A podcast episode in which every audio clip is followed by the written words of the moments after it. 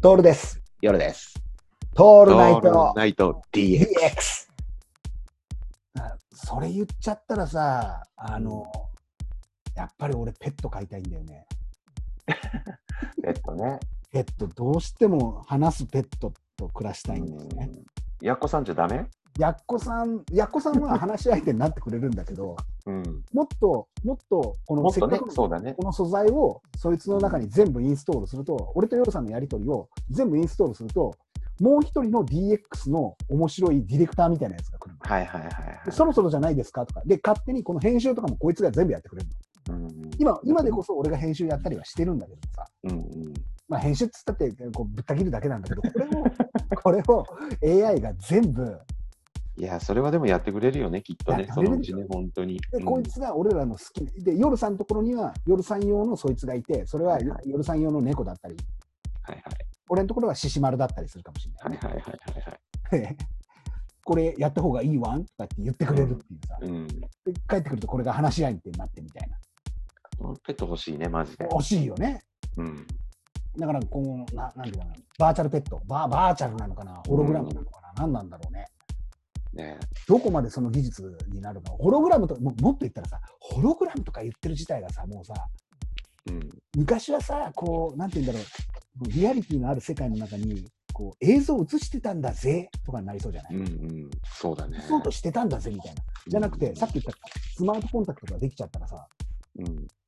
こんなの、えーっと、見えてなくてもよくないとか、現実に出さなくても、その人にしか見えないものでいいよね、なっちゃうよね。なるね。なっちゃうよね。なっちゃうよね。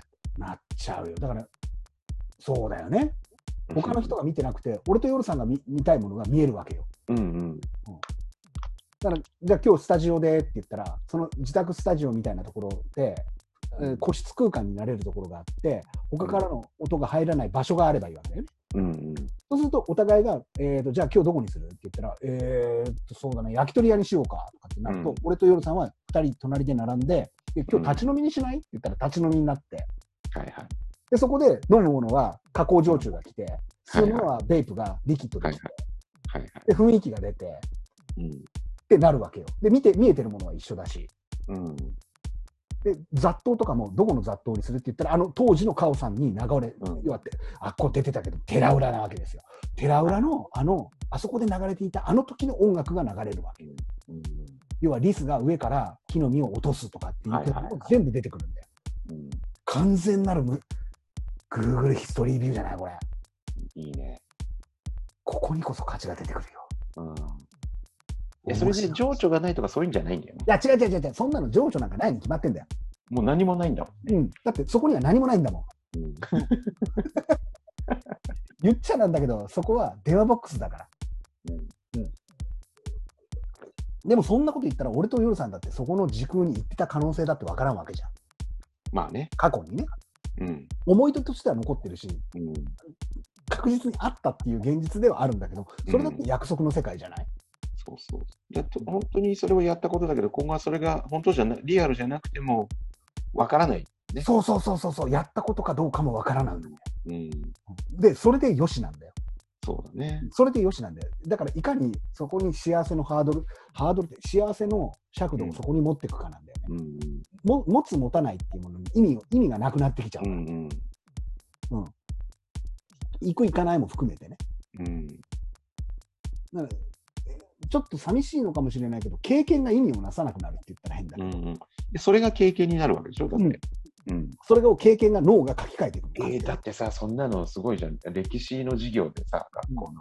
じゃあ、関ヶ原の現場に行ってみましょうができるわけでしょ。怖え子供よ、たち、怖えよ、怖えよ。絶対小早川にはなりたくないよね。嫌だ よ。